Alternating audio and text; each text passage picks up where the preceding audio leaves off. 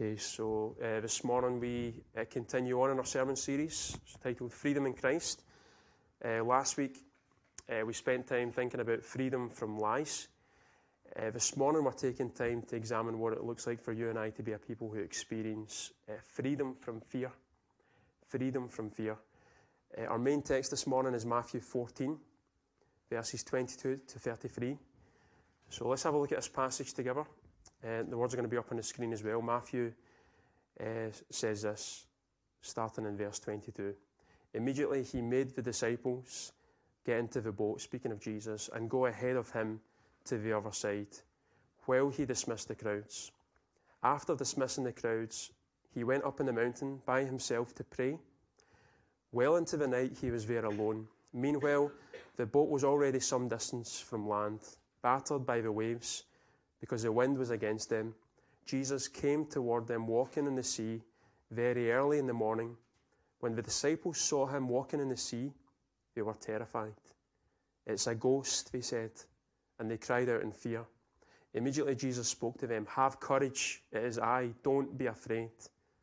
Lord, if it's you, Peter answered him, Command me to come to you in the water. He said, Come. And climbing out of the boat, Peter started walking in the water and came toward Jesus. But when he saw the strength of the wind, he was afraid. And beginning to sink, he cried out, Lord, save me. Immediately Jesus reached out his hand, caught hold of him, and said to him, You of little faith, why did you doubt? When they got into the boat, the wind ceased.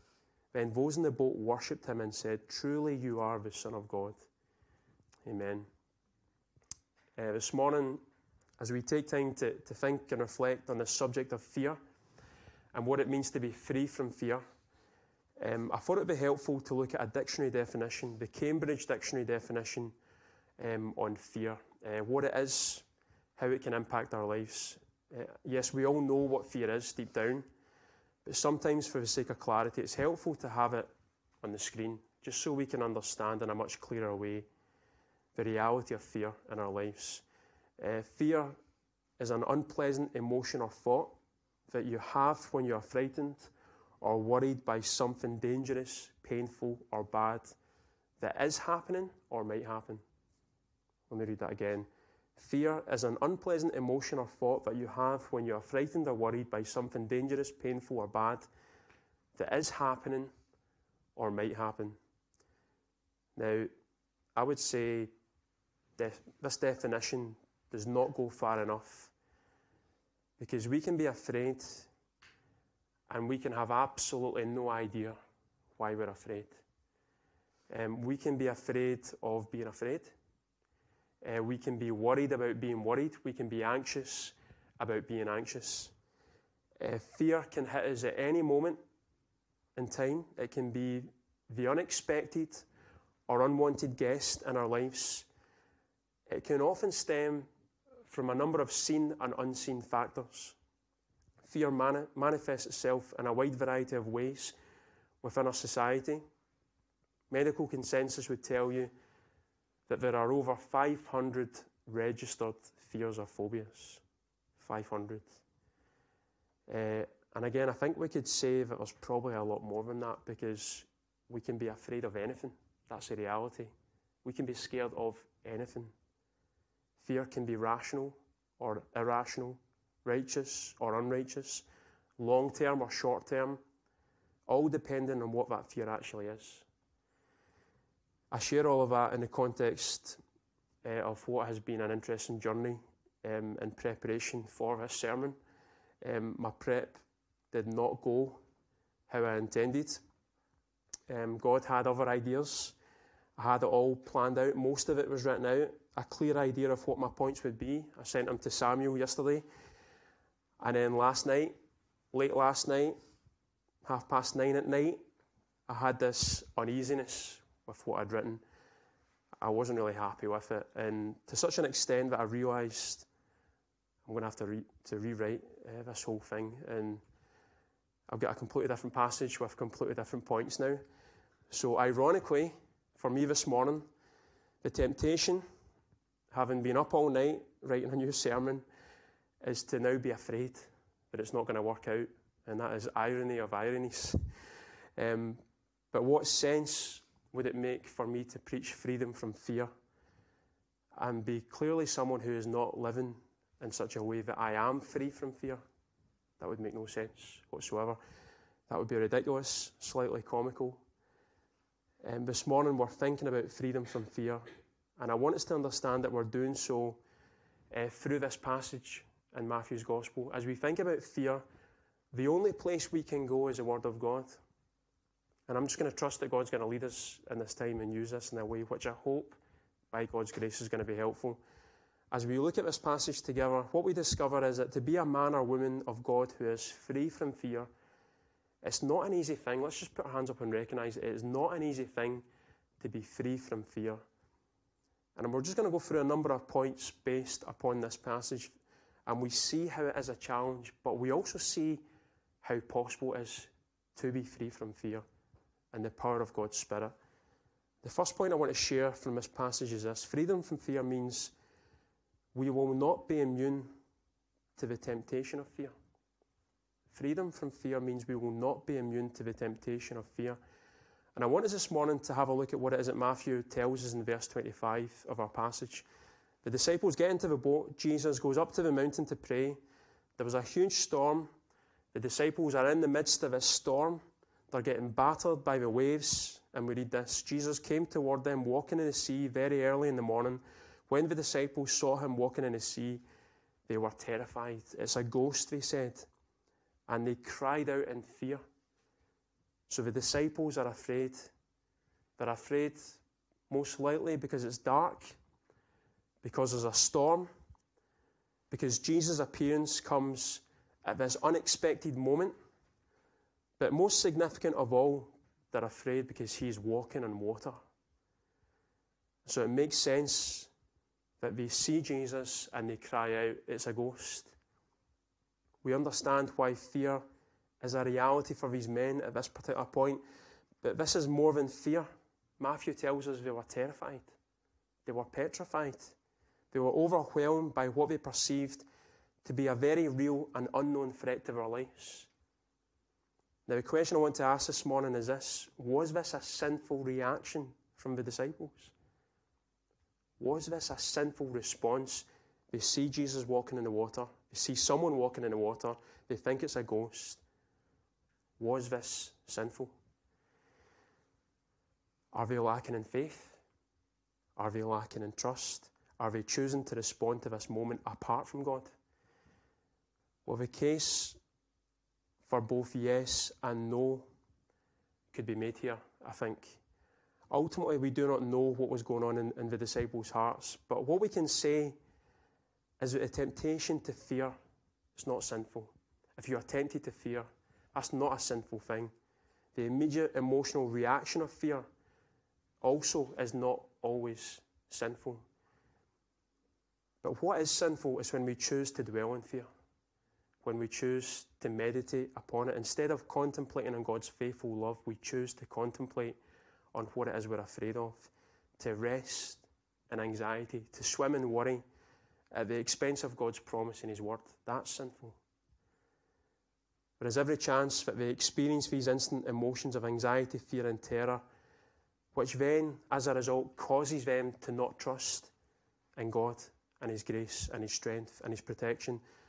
Their emotion was a natural response to a frightful event, and their continued fearful response perhaps was sinful because it was not in faith. And anything that is not in faith is sin, as James says. So that would be my understanding of what is going on in this passage. And without question, this was a moment of real testing for these disciples. And in this test, they ultimately, in the end, chose to, re- to rely, to depend upon themselves and not in God. And I've wrestled with this because I don't know about you, but I can so relate to this moment, not in terms of seeing someone walk in water, I've never seen that before, but in terms of just moments where something just happens all of a sudden and you experience this emotion of fear. And sometimes you just don't know what to do with it. You don't know how to react. Uh, this week I was walking to church. It was very, very early in the morning. It was still dark. It was cold. There was a bit of a fog. And as I leave my estate, I start to walk towards the end of Carntyne Road at the crossroads with Todd Street. And there's a group of guys, about four or five of them, they're standing in the middle of the road and they're shouting at each other. So I'm walking down Carntyne Road on the other side, and they start to walk in the middle of the road and they start to kind of veer towards me, towards my side of the street. And as I'm walking, they're eventually right beside me. And it's clear these guys are under the influence of something. Uh, and one of the guys shouts over, Here, mate. And I know without question, this is for me. He's speaking to me in this moment. And I'm thinking to myself, Here we go. It's all going to kick off here. So I look up and I just give this kind of positive visual response uh, to his willingness to communicate to me at six o'clock in the morning, so early in the morning. And as he sees me, um, and I see him, he smiles, and I still don't really understand what happened here, but he says, Pecora. And your reaction was my reaction, so I hear this, and I'm like, did I just hear him shout Pecora? Uh, inside, I'm like, what are you talking about, mate? But obviously, he is under the influence. Outside, though, I'm smiling and nodding. Cheers, mate, yep. And I still have no idea why he shouted Pecora. It's six o'clock in the morning, half cut. Now, as I'm walking towards these guys, there was an instant emotion of fear. So I saw these guys in the middle of the street, standing in the road, shouting at each other. It's dark. I experienced this emotion of fear.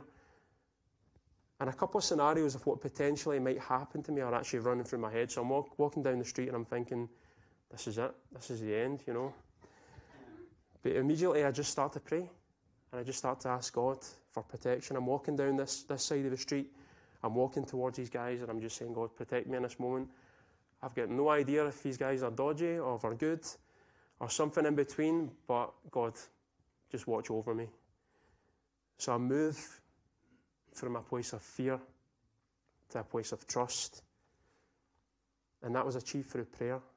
As the Spirit prompted me, I believe. And I'm still trying to work out why did he shout Pecora? the issue is not whether or not you'll be tempted to be afraid. You will be tempted to be afraid in certain moments. And the issue is, is not whether or not you'll experience that initial moment of fear, particularly when something surprising hits you like that hit me. The issue is, how are you going to respond in this moment?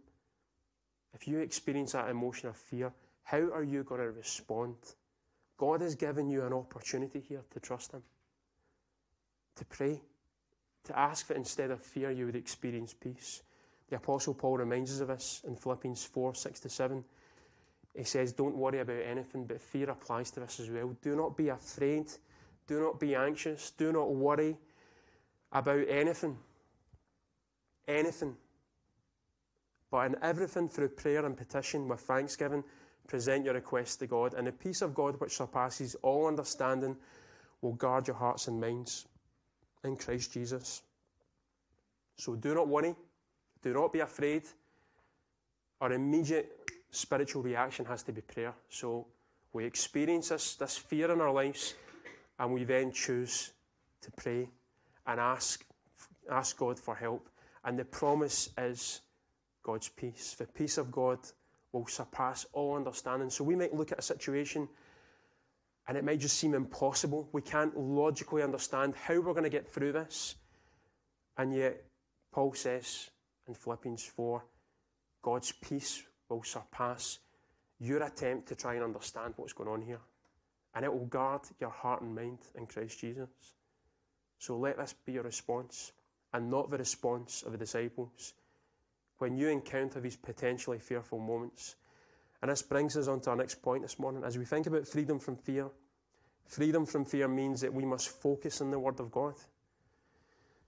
So prayer is vital when it comes to a response to fearful moments, as the Apostle Paul alludes to here. But alongside prayer, we need to pay attention to, we need to meditate on what it is that God has to say to us. So, yes, we experience this moment of fear, but we then need to shift our focus on what it is we experience to what God's word says. And these disciples are clearly terrified. Jesus then has something to say to them. The word of God speaks to these disciples in the boat, I'm reading verse 27 of our passage. Immediately Jesus spoke to them Have courage, it is I, don't be afraid. Have courage, it is I, don't be afraid. In other words, because I'm with you right now, because I am with you right now, there is no reason for you to be afraid. Zero. No reason.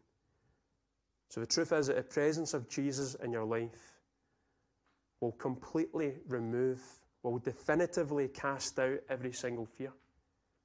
When, when Jesus is with you, there is no room for fear. Perfect love casts out fear. And we draw near to God's presence when we have a close relationship to His Word. You can't draw near to God and not be connected to His Word and the promises that are found in His Word. And this is similar to what we looked at last week. If we are to be a people who remove lies, then we must be a people who replace those lies with truth. And often attached to our fears are lies. We can experience deception, falsehood about who God is, about who we are, about what might happen to us in our lives. And as a church, we have to be a people who substitute the wide variety of fears we might experience with the truth and the promise of God's Word.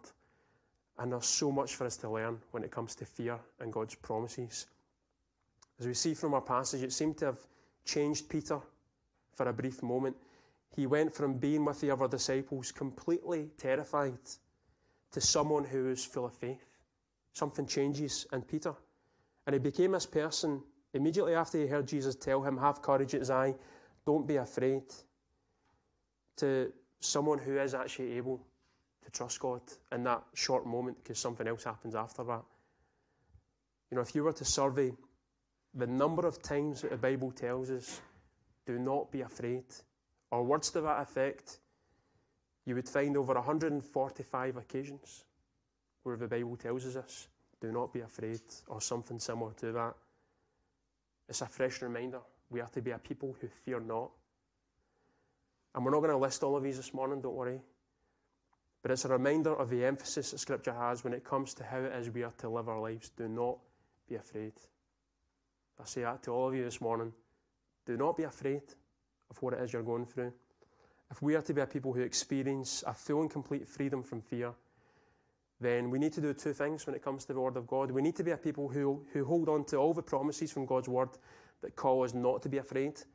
But we also need to be a people who hold on, who hold on to all of the commands from God's Word that make us courageous, that really focus on the positive aspects of God's promises because of Christ, because of who He is, and because of what He has done for us. So it's one thing not being afraid, we hold on to those commands, but it's another thing then holding on to all that God calls us to with regards to being courageous in Christ, and we need both. We choose not to be afraid by being courageous in Christ. And as I said, there are so many verses that point to this. So, my encouragement to you this morning is to read these promises, to write them down, to speak them out, to share them, to memorize them, to meditate on them, to listen to them, to study them, to sing them, to hold on to these promises in every season of your life because it is for your good, it's for your well being.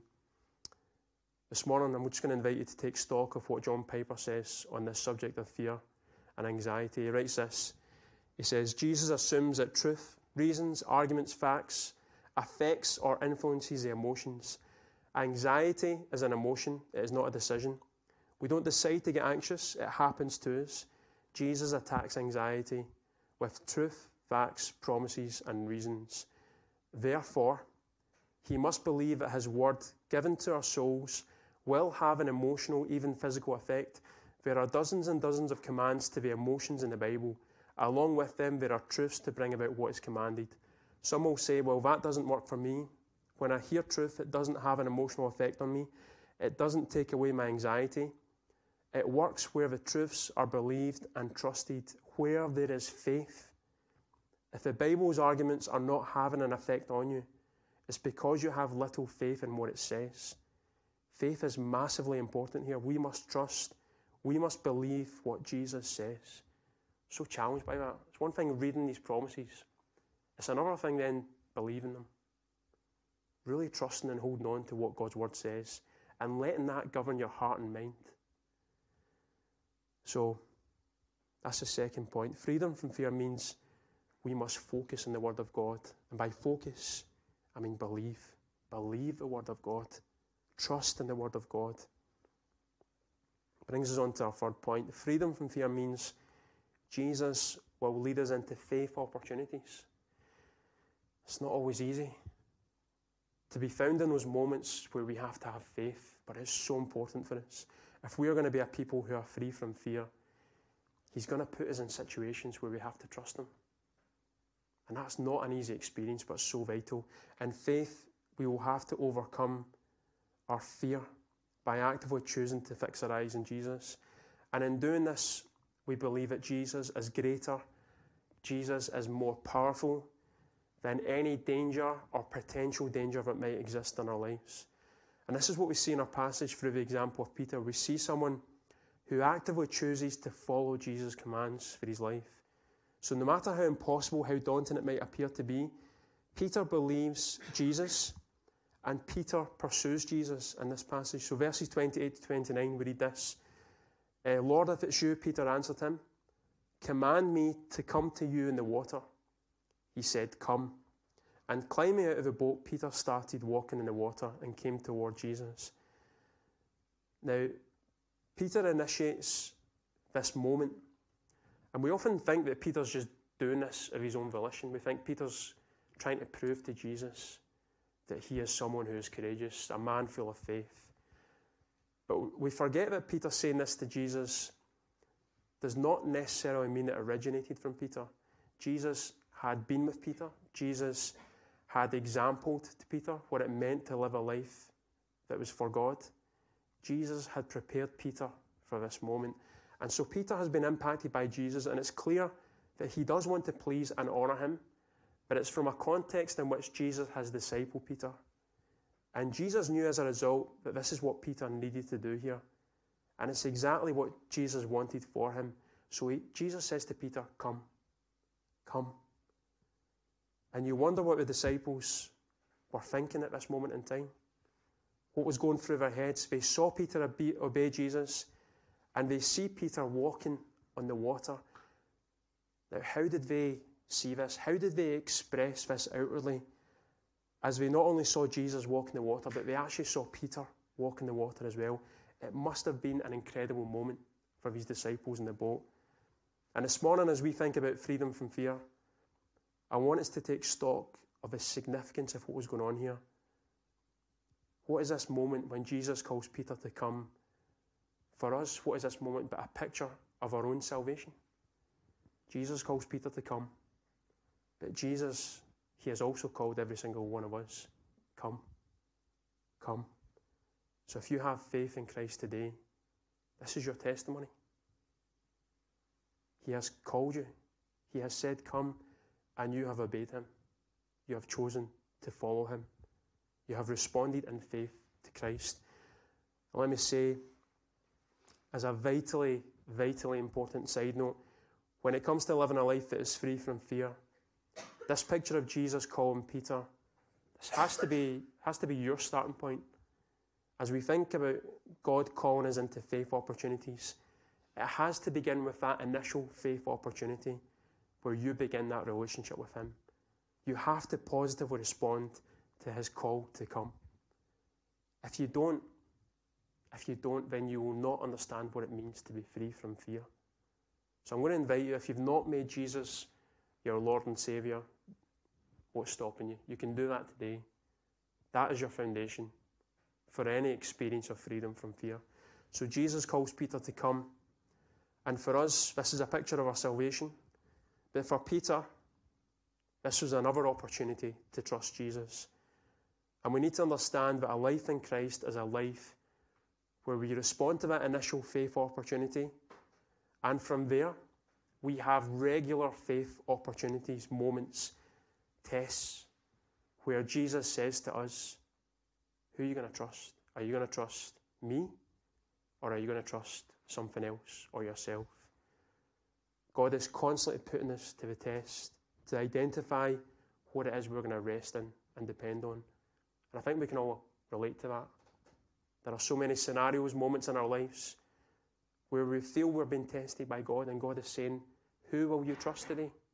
Will you trust in me or will you trust in something else? The reality is, we love being safe. Amen. We love being safe. We love being secure. We love knowing what is going to happen to us. But the truth of the matter is, none of that is going to help us as we think about being a people who grow in our walk in relationship with Christ. We have to choose faith and not fear. And to choose faith as to place us in uncomfortable moments. Opportunities for faith. Are we ready to be led by Jesus? Are you ready to be led by Jesus into all that He has for you? And this brings us on to our next point as we think about what it looks like to be free from fear. Number four, freedom from fear means we do then actually have to choose faith over fear. It's a choice. We have to make a choice for faith over and above fear. Let's have a look at what we, what we read in verse 30. Matthew says, But when he saw the strength of the wind, he was afraid, and beginning to sink, he cried out, Lord, save me. the very fact that Peter was focused on the strength of the wind tells us what? It tells us he was not focused on Jesus. If he's looking at the wind, you can't look at the wind, but if he's looking at the effects of the wind, then he is not looking at Christ. So he made an active choice to let fear overtake his heart, so that he was afraid of his external circumstances over and above the presence of Jesus and his command to come.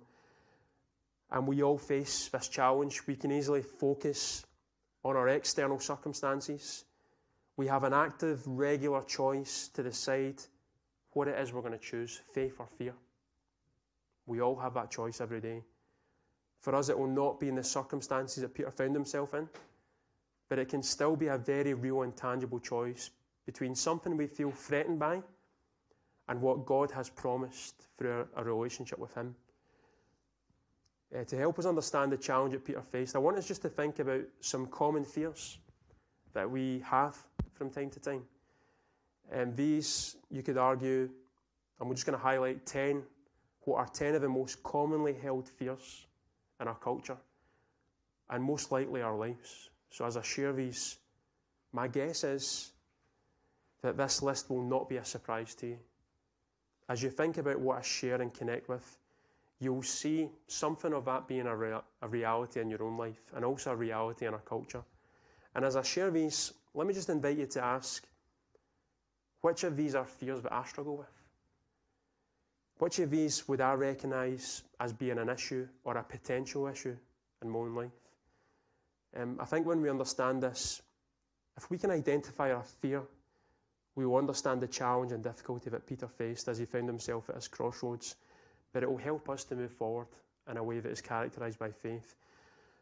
So let's ask this morning that God would, would reveal which of these have been an issue, are an issue, or potentially could be an issue in the future. So there's 10 of them. Let me just share these, they'll be up on the screen as well. Uh, the fear of inadequacy, it's a common fear. This notion that you're not good enough, uh, you're not able to do what is expected of you.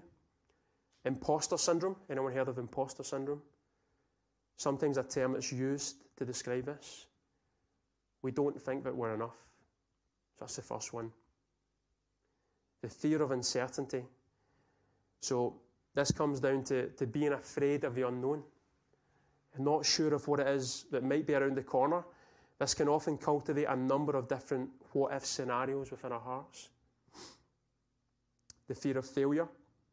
Uh, we choose not to move forward in life out of a concern that we may fall short in some way Ironically, this can then cause us to fail. The fear of rejection. This is when we're worried that for whatever reason, others might turn their back on us.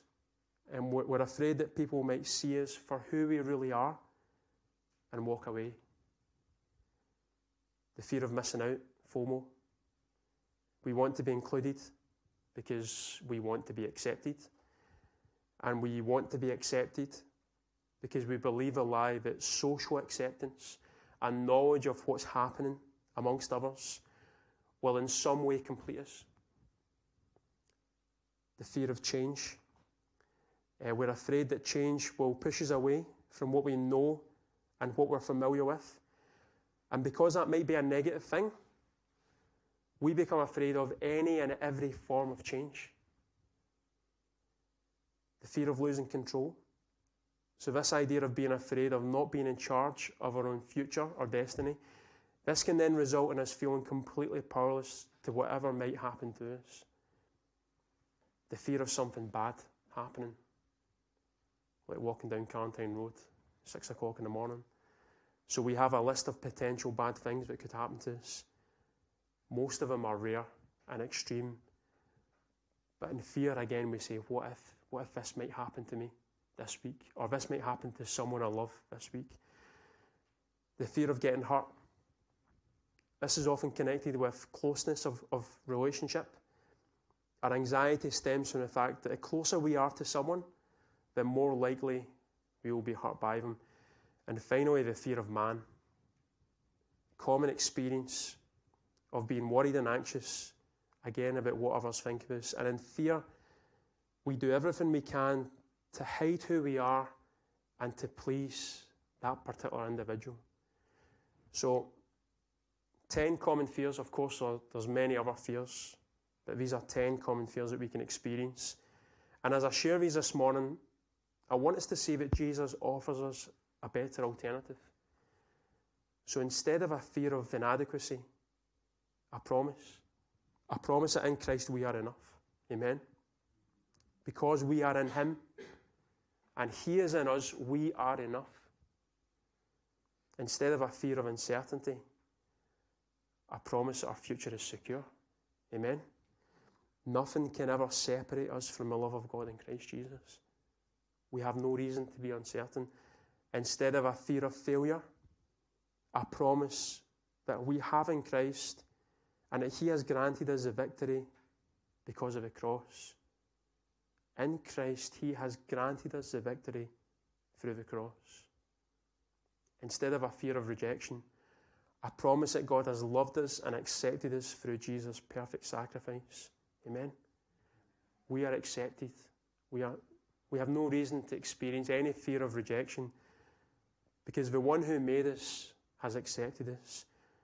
We are no longer stran- strangers and enemies, we are children of God.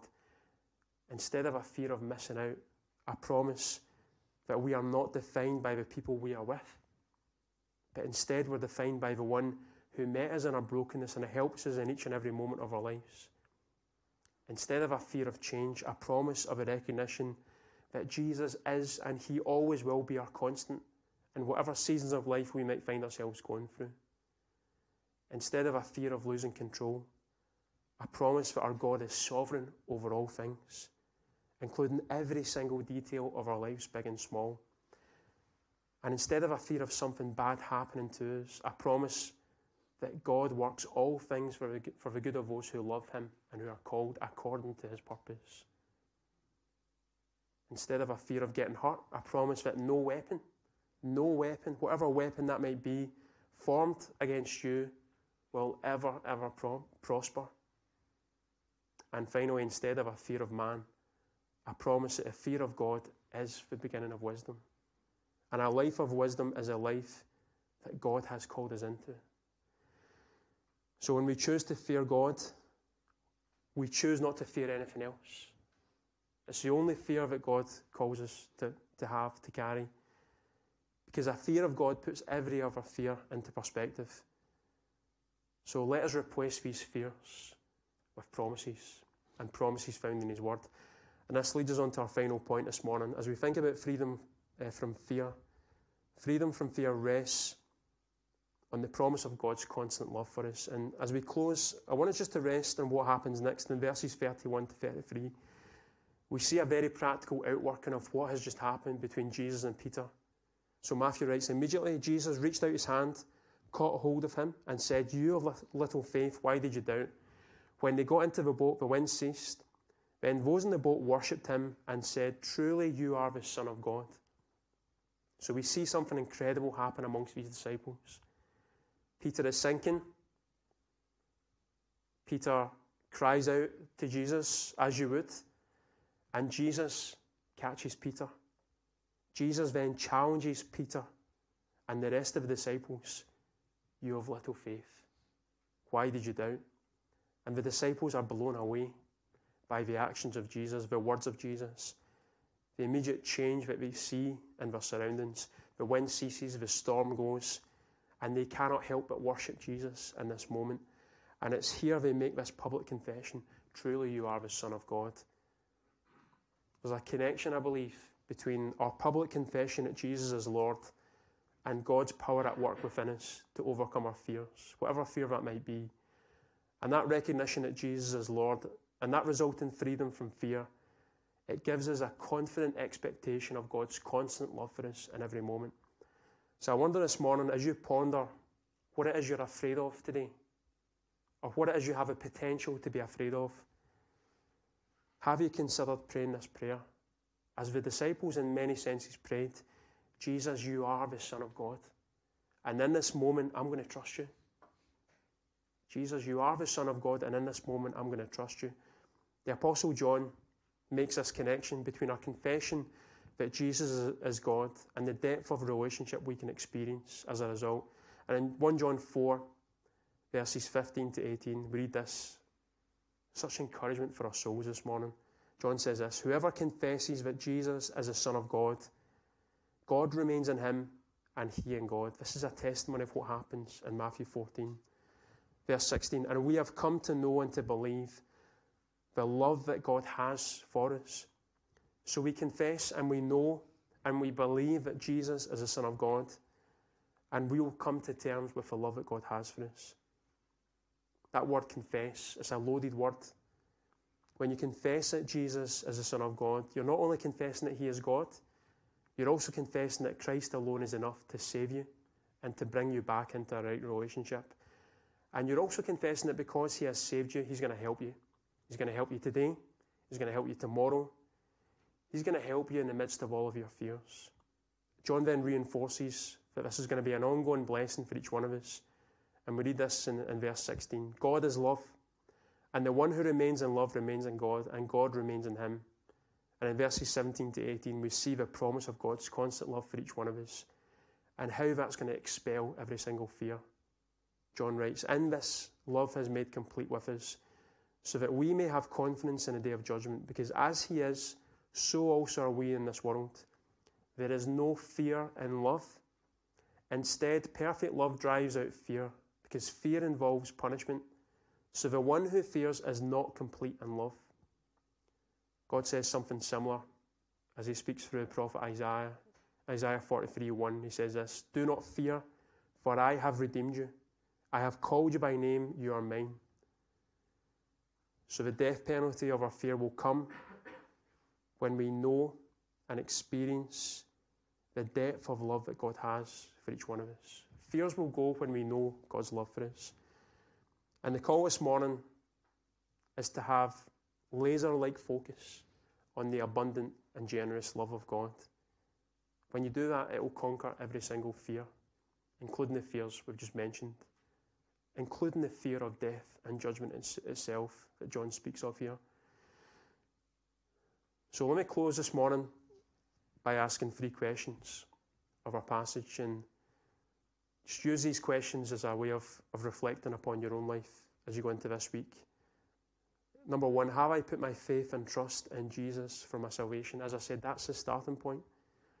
Our focus it has to begin with whether or not we are saved. Number two, in what ways have I failed to trust Jesus and the promises in His Word around this fear or these fears that I have carried or potentially could carry. So think through particular fears and lies attached to those fears that you've believed. And finally, what promises from God's word do I need as a means of refocusing away from fear and onto Christ? So, what, what verses, when I say what promises, I mean what verses do you need to focus on in order that you might overcome fear and practically do this? Very similar to last week we looked at these lies, and then we thought about lies that can be replaced by God's word. In a very similar way, think about the fears you have. Think about the lies attached to those fears. And substitute those fears and lies with the promises found in God's word. So this morning we want to give you an opportunity to respond uh, we're going to respond through song. So, in freedom, we can worship and give thanks for all that God in Christ has done for us. We're also going to respond by coming to the table. We do this every Sunday, and we do so because this table represents the fact that we have victory against fear, every fear. As we come to this table, we are remembering Christ's perfect sacrifice for each one of us. And it's a moment to remember his great love for us, his constant love for us. But it's also a moment to reflect on whether or not we need to confess sin, perhaps sin attached to fear. This table is for anyone who professes faith in Jesus. And for anyone who's maybe not sure, for anyone who's still on a journey of faith, we would invite you not to come to the table. Instead, our invitation is to observe, to pray, and ask that God would, would reveal more and more of His love and grace towards you. So it was on the night in which he was betrayed that Jesus took the bread and he broke it. And he said, This is my body, which is for you. And in the same way, he took the cup. And he said, This cup is a new covenant in my blood. As often as you drink this, do so in remembrance of me. As often as we take this bread and drink this cup, we are proclaiming the Lord's death until he returns. Christ is going to return. Christ is going to return. There is nothing that we need to be afraid of today. Paul writes these words to Timothy Therefore, I remind you to rekindle the gift of God that is in you through the laying on of my hands. For God has not given us a spirit of fear, but one of power, love, and sound judgment. Let's pray. Father, we, we pray that we would be men and women of faith and not fear. Lord, as we have taken time just to contemplate the example of the disciples and Peter, Lord, I pray that we would glean so much from their example, both in terms of what they did well, but also what they did wrong. And, and Lord, help us in your, in your power and by your grace to be a people who cling on to your promises who choose in those moments, those instant moments of fear and worry and anxiety, Lord, I pray that we would choose in that moment to pray. We would ask for your strength and help, and we would cling on to your word, and we would choose to substitute those emotions of fear with promises that are found in Scripture.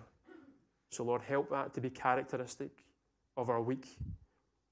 Would you guard us, Lord, from the evil one? Would you help us to be bold and courageous, knowing that you're with us wherever we go? And it's in your precious name we ask this. Amen.